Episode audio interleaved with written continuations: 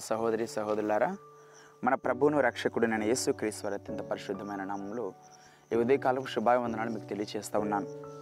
ప్రతిదినం దేవుడిచ్చిన ప్రకృతిలో ఒక వర్తమానాన్ని దేవుడు మన కొరకు అందిస్తూనే ఉన్నారు. ఒక ప్రత్యేకమైన వాక్య భాగం ద్వారా దేవుడు మన దినం మనతో అనుదినం మాట్లాడుతూనే ఉన్నారు.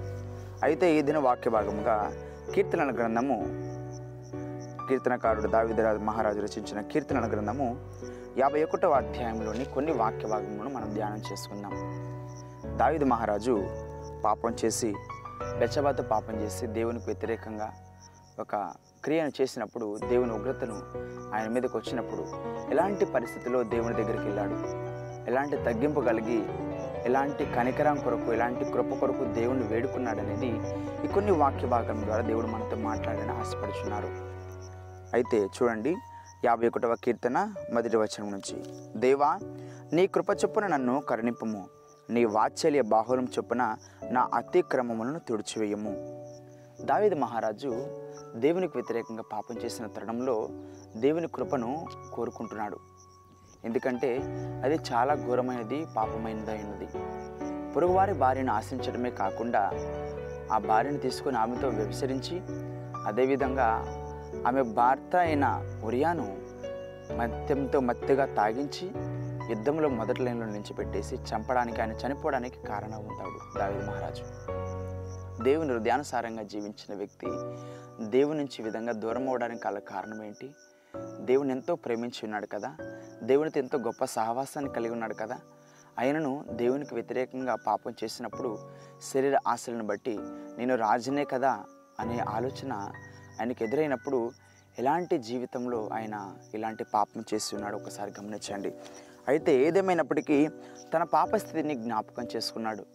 ఈ వాక్యం గురించి మనం రాజుల గ్రంథంలో సమీర గ్రంథంలో మనం చూస్తూ ఉంటాం. ఎందుకంటే ఏ విధంగా ఆయన పాపం చేసి దేవునికి వ్యతిరేకంగా జీవించున్నాడో ఏ విధంగా అయితే నాతన ప్రవక్త వచ్చి దావీదుని హెచ్చరించిన తర్వాత చాలా పశ్చాత్తాపడతాడు దావీదు. అయ్యో దేవునికి నేను ఎంత వ్యతిరేకంగా పాపం చేశానా?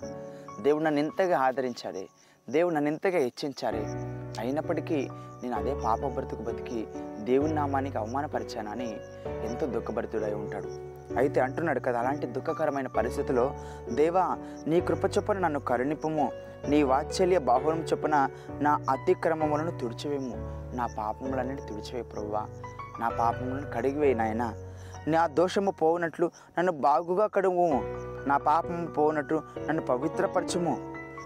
ప్రభువా నీకు వ్యతిరేకంగా నేను పాపం చేశానయ్యా. నా దోషం కడిపోయినట్లు బాగా కడుగు ఏదో మామూలు కడగడం కాదు. ఒక వస్తువును ఒక మురికి ఉన్నప్పుడు లేకపోతే ఒక మట్టి అంటుకున్నప్పుడు దాన్ని శుభ్రపరుస్తాం. ఎంతగా శుభ్రపరుస్తామో అంతగా ఒక పాపి జీవితాన్ని శుభ్రపరిచేది ఒక పాపి యొక్క పాప మరణాన్ని ప్రక్షాళన గావించు శుభ్రపరిచేది ఏమైనా ఉందంటే ప్రపంచంలో ఈ లోకంలో పరిశుద్ధ దేవుని రక్తము యేసుక్రీస్తు వారి రక్తము. అయితే అంటున్నాడు దావిద్ మహారాజు నా దోషము పోయినట్లు నన్ను బాగుగా కడుగుము. బాగా కడగ ఏదో పైపోయిన కడగడం కాదు. ఎందుకంటే నా దోషములు ఎంతో భయంకరమైనవి ఎంతో బాధాకరమైనవి. మిమ్మల్ని మీ నామానికి అవమానపరిచినవి ప్రభువ నా దోషాలు నా దయతో కడుగు ప్రభువ. నా అతిక్రమములు నాకు తెలిసే ఉన్నవి నా పాపం వెళ్ళినప్పుడు నా ఎదుటే ఉన్నది. నేను చేసిన పాపాలు నేను చేసిన అతిక్రమములు నా ముందు కనపడితే ఉన్నాయి నాయన.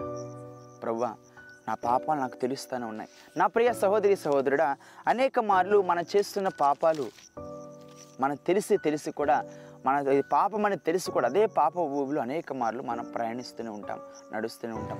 అది పాపం అని తెలుసు. ఆ మార్గంలో నడిస్తే దేవునికి ఉగ్రత మన మీదకి వస్తుందని తెలుసు.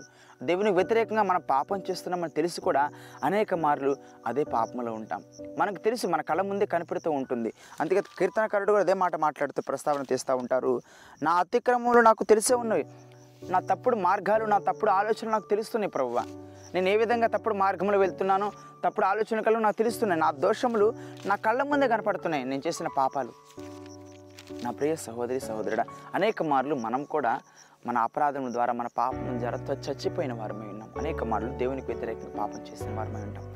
అయితే మన స్థితి ఏమైనది? మనం ఎంతగా పాపస్థితి ఊబిలో పడిపోయినామని మనల్ని మనం ఆత్మపరిశీలన చేసుకోవాలి.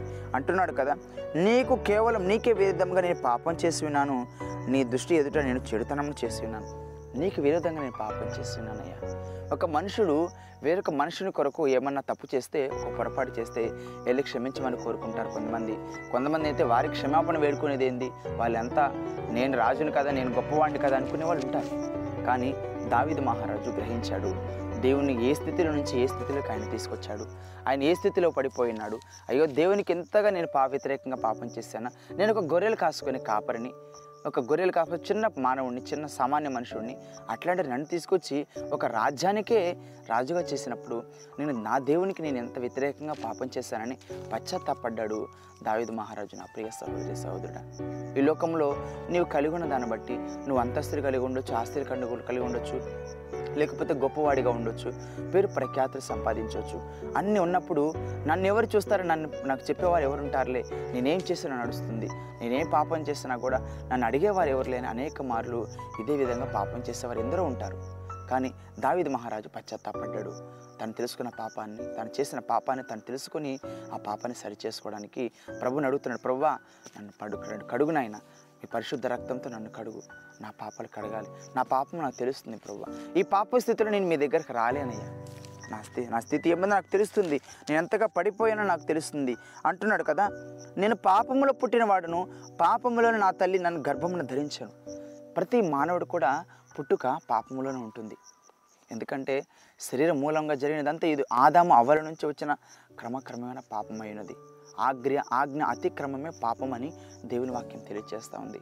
ఈ భూమి మీద పుట్టిన వారు ఎవరు కూడా ఎవరైనా కూడా కన్యకకు జన్మించిన వారు ఎవరు లేరు. అలా జన్మిస్తే పాపం లేని వారిగా ఉంటారు. కానీ పా- పురుష భార్య భర్తల సంబంధంతో భార్యాభర్తల వివాహ దంపత్యంతో ఎందరూ ఈ లోకంలో పుట్టినప్పటికీ వారందరూ కూడా పాపంలో పుట్టినవారే. అయితే అంటున్నాడు కదా మన పాపపు స్థితి మనం తెలుసుకునే ఎందుకంటే మనం పుట్టుకతోనే జన్మ పాపంతో పుడతాం ప్రతి మానవుడు కూడా. ఈ భూమి మీద పుట్టే ప్రతి ఒక్కరు ఏ కులమైన ఏ మతమైన ఏ దే- జాతి సంబంధించిన వారైనా ఏ దేశం వారైనా కూడా పుట్టుకతోనే భూమి మీద ప్రతి మానవుడు పాపంతోనే పుట్టుకున్నారు. అంటున్నాడు కదా నేను పాపంలో నా తల్లిని గర్భమును ధరించను. నీవు నా అంతరంగంలో సత్యమును కోరుచున్నావు. అంతరంగంలో నాకు జ్ఞానం తెలియజేయదు. ప్రవ్వా నేను పాపంలో పుట్టాను. కానీ నా హృదయము పాపముగా ఉండకూడదు. నా జీవితం పాపమలనమై ఉండకూడదు. నా హృదయం నువ్వు పరిశుద్ధంగా కోరుకుంటున్నావు. ఈ ఆ లోపల ఉన్న అంతరంగము పవిత్రంగా ఉండాలని నువ్వు ఆశపడుతున్నావు ప్రవ్వా అనేసి దావిద మహారాజు తన భావాన్ని తన హృదయాన్ని దేవుని దగ్గర పదిలిపరుస్తూ ఉన్నాడు. నా ప్రియ సహోదరి సహోదరుడ నీ పాపస్థితి నువ్వు తెలుసుకున్న తర్వాత అదే జీవితాన్ని కొనసాగించడం కాదు. నువ్వు ఏ స్థితిలో ఉన్నావు ఆ స్థితిని జ్ఞాపకం చేసుకో. ప్రవ్వా నన్ను క్షమించు. నా పాపం నాకు తెలుస్తున్నాయి. నా పాపం నాకు తెలుస్తున్నాయి ప్రవ్వా. నాలో నువ్వు ప్రవ్వా ఒక మంచి దాన్ని కోరుకుంటున్నావు. ఒక నీతివంతమైన జీవితాన్ని కోరుకుంటున్నావు. మీకు ఇష్టమైన జీవితాన్ని జీవించాలని మీరు కోరుకుంటున్నారు ప్రవ్వ. అలా ఉండడానికి సహాయం చేయని నువ్వు దేవుని ప్రార్థన చేసే విధంగా ఉండాలి. అంటే నా పాపములంట మన పాపములు రక్తం వల్ల ఎర్రగా ఉన్నాయంట. మన పాపం సర్వమాని పా సర్వ మానవాళి పాపాలు రక్తం వల్ల ఎర్రగా ఉంటాయంటే అయితే యేసుక్రీస్తు వారంట వాటిని హిమం కంటే తెల్లగా చేస్తారు. ఆయన రక్తంతో కడిగి హిమం కంటే మన పాపములను అన్నిటిని తొలగించి మన జీవితాలను హిమం కంటే తెల్లగా చేస్తారంట అంటున్నాడు కదా నీ సన్నిధిలో నుండి నన్ను తోసివేయకవు నీ పరిశుద్ధాత్మ నా యొద్ద నుండి తీసివేయకము. అంటున్నాడు నీ సన్నిధి అంటే దేవుని కాపుదల దేవుని భద్రత దేవుని ప్రసన్నత. నీ సన్నిధి నుండి నన్ను తోసివేయొద్దయ్యా నీ ప్రసన్నత నుండి నన్ను బయటికి నెట్టివేయొద్దు. ప్రభా నీ సన్నిధి లేకపోతే నీ ప్రసన్నత లేకపోతే నీ కాపుదల లేకపోతే నేను ఏమైపోతాను ప్రభా అని దావిదు ఒక రాజుగా ఉన్న ఆయనే అంతగా దేవుని ప్రాధాయపడుతున్నప్పుడు నీవు నేను మనందరం ఎంత అలుపులము నా ప్రియ సహోదరి సహోదరుడా మనం అనుదినం ప్రార్థన చేయాలి ప్రవ్వా నీ సన్నిధి నుండి నన్ను తోసివేయకు. అనేక మారు దేవునికి ప్రతి మానవుడు ఏదో పాపం చేస్తూ దేవునికి దూరమైపోతూ ఉంటాడు. అయితే పశ్చాత్తాపంతో మరలా దేవుని దగ్గరికి తిరిగి వస్తే మన పాప స్థితిని ఆయన మార్చగలిగిన దేవుడై ఉన్నారు. ఎందుకంటే ఏ మానవుడు భూమి మీద ఉన్న ఏ ఒక్కరు కూడా పాపం చేయకుండా పాపం లేనివాడిగా ఎవరు లేరు కదా. ప్రతి ఒక్కరూ ఏదో ఒక సందర్భంలో ఏదో ఒక రీతిగా మాట ద్వారా కావచ్చు క్రియ ద్వారా కావచ్చు నడవడిక ద్వారా కావచ్చు తలంపుల ద్వారా కావచ్చు ఆలోచన ద్వారా కావచ్చు నోటి మాట ద్వారా అనేక రీతిలుగా పాపం చేస్తూనే ఉంటారు. పాపం చేయలేదని ఈ భూమి మీద చెప్పుకునేవాడు ఎవరైనా ఉన్నారంటే ఎవరు ఉండరు. ఏ మనుషుడు అట్లా చెప్పారంటే ఆడ అబద్ధికుడై ఉన్నారు. అబద్ధికులై ఉన్నారు నా ప్రియ సహోదరి సహోదరుడా దేవుని వాక్యం తెలియచేస్తూ ఉంది. దేవుడు నమ్మదగినవాడు నీతిమంతుడు. నీ పాపములను నీ పాప స్థితిని నువ్వు ఆయన ముందు ఒప్పుకొనగలిగితే ఆయన న్యాయమంతుడు కాబట్టి నీ పాపములన్నిటిని క్షమించగలిగిన సమర్థుడై ఉన్నారు అంటున్న దేవుని వాక్యం తెలియచేస్తూ ఉంది. శోధన సహించువాడు వేదన భరించేవాడు దేవుని మార్గం తప్పిపోడు. ఇలాంటి పాపపు స్థితి నీ జీవితంలో వచ్చినప్పుడు వాటి నుంచి పరిగెత్తి నువ్వు దేవునికి సమీపంగా రావాలి. దావీదైతే ఒకసారి పాపం చేస్తున్నాడు. ఒకసారి తన పాప స్థితిని తెలుసుకున్న తర్వాత మరలా ఎప్పుడు పాపం చేయలేదు. తను ఏ స్థితిలో ఉన్నాడో ఎంతగా కృంగిపోయినాడు ఎంతో దుఃఖభరితుడై ఉన్నాడో దేవుని వాక్యం చాలా స్పష్టంగా తెలియజేస్తూ ఉంది. ఒక రాజుగా ఉన్న వ్యక్తి ఒక రాజుగా ఎన్నో రాజ్యాలను పరిపాలిస్తున్న వ్యక్తి ఎన్నో కొన్ని దేశాలను కూడా సర్వనాశనం చేసి యుద్ధంలో గెలిచిన వ్యక్తి ఒక పాపం చేసినప్పుడు ఒక స్త్రీతో పాపం చేస్తుంది కాకుండా తన భర్తను చంపిన తర్వాత తెలుసుకున్న స్థితి ఎలా ఉందో తెలుసా? ఎంతో ఘోరమైనది దేవునికి వ్యతిరేకంగా నేను పాపం చేశానని దేవునికి వ్యతిరేకంగా నేను కార్యాలు చేస్తే దేవునికి దూరం అయిపోయానని ఆయన తెలుసుకున్నాడు. నా ప్రియ సహోదరి సహోదరుడా అంటున్నాడు కదా నేను సరే ఇంత పాపం చేశాను నా పాప స్థితిని బట్టి ఏమన్నా ఇచ్చి ఒక వస్తువుని ఏమన్నా ఇచ్చి లేకపోతే ధనాన్ని ఇచ్చి కొంత బంగారాన్ని ఇచ్చి ఇస్తే నా పాపలు తీసివేయబడతాయేమో దానికి పరిహరించబడుతుందేమో అని అనుకున్నాడు ఆలోచన చేస్తున్నారు. అయితే అంటున్నాడు దేవుడు అట్లాంటి కోరుకోవట్లేదు. దేవుడి దగ్గరికి వెళ్ళి ప్రవ్వా ఈ బంగారం తీసుకొని నా పాపాలను క్షమించు లేకపోతే ఈ ధనాన్ని తీసుకొని నా పాపాలను క్షమించని అనే అవకాశం ఉంటే దేవుడు అట్లా తీసుకునేవాడైతే అలా క్షమించే అవకాశం ఉంటుంది. కానీ అలా కాదు ఇక దేవుని వాక్యం తెలియచేస్తూ ఉంది. నీవు బలిని కోరువాడు కాదు కోరని ఎడలా నేను అర్పించదును. బలిని కోరట్లేదు. లేకపోతే అర్పణ కోరట్లేదు. లేకపోతే ధనాన్ని డబ్బును కోరట్లేదు మన దగ్గర. ఏమంటున్నాడు దేవుని వాక్యం చూడండి. నీవు బలిని అర్ప కోరిన ఎడలు నేను అర్పించదను. దహన బలి నీకు ఇష్టమైనది కాదు.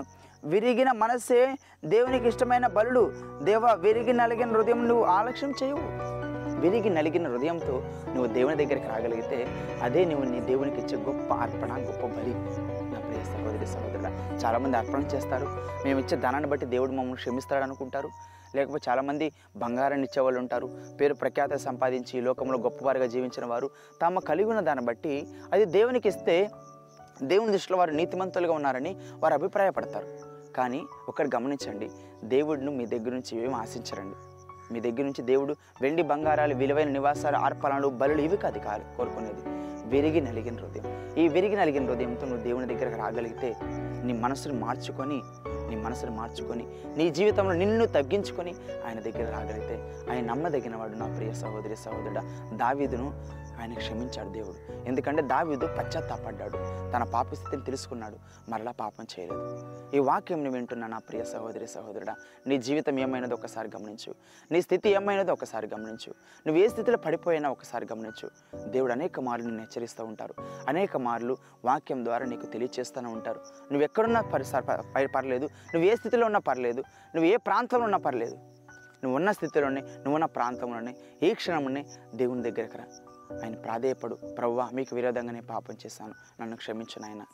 ప్రవ్వా. అనేక మార్లు నా పాప స్థితిని బట్టి మిమ్మల్ని గాయపరిచున్నాను ప్రవ్వా. నన్ను క్షమించిన నాయన. నా జీవితాన్ని సరిచేసుకోవాలని ఆశపడుచున్నాను ప్రవ్వా. మీకు ఇష్టమైన పాత్రగా ఉండాలని ఆశపడుచున్నాను ప్రవ్వా అని నువ్వు మొరపెట్టగలిగితే నువ్వు ప్రార్థించగలిగితే దేవుడు నమ్మదగినవాడు కాబట్టి న్యాయవంతుడు కాబట్టి దావీదునే క్షమించిన దేవుడు. నిన్ను నన్ను మనందరం క్షమించి ఆయనకి ఇష్టమైన పాత్రలుగా చేస్తాడు. దావీదు ఒకసారి పాపం చేసి తన పాప స్థితిని తెలుసుకున్న తర్వాత తన పాపం ఒప్పుకున్న తర్వాత మరలా పాపం చేయలేదు. ఒక మంచి జీవితాన్ని కొనసాగించారు. ముగింపు జీవితంలో కూడా ఆయన తిరిగి మరలా తిరిగి మరణించేంత వరకు కూడా ఏ స్త్రీతో కూడా సహవాసం చేయలేదు. అంత గొప్ప ధన్యతను పొందుకున్నాడు. దేవుని అంతగా హృదయానుసారంగా దావీదు జీవించున్నాడు. దేవుని హృదయానుసారంగా నీవు నేను మనందరం జీవించాలి నా ప్రియ సహోదరి సహోదరుడా. దేవునికి హృదయానుసారంగా నీవు నేను మనందరం నడుచుకోవాలి. అదే దేవునికి మన నుండి ఆశపడేది దేవుని మన నుంచి కోరుకునేది. ఈ వాక్యం ద్వారా దేవుడు నిన్ను బలపరిచి దేవుని హృదయానుసారంగా నేను జీవించాలని దేవుని హృదయానికి సమీపంగానే ఉండాలని ప్రభు పేరట మీకు తెలియజేస్తున్నాను దేవుడి వాక్యం ద్వారా నేను బలపరచును గాక దేవుడు నేను దీవించి ఆశీర్వదించును గాక. ప్రభు పేరట మీ అందరికీ వందనములు.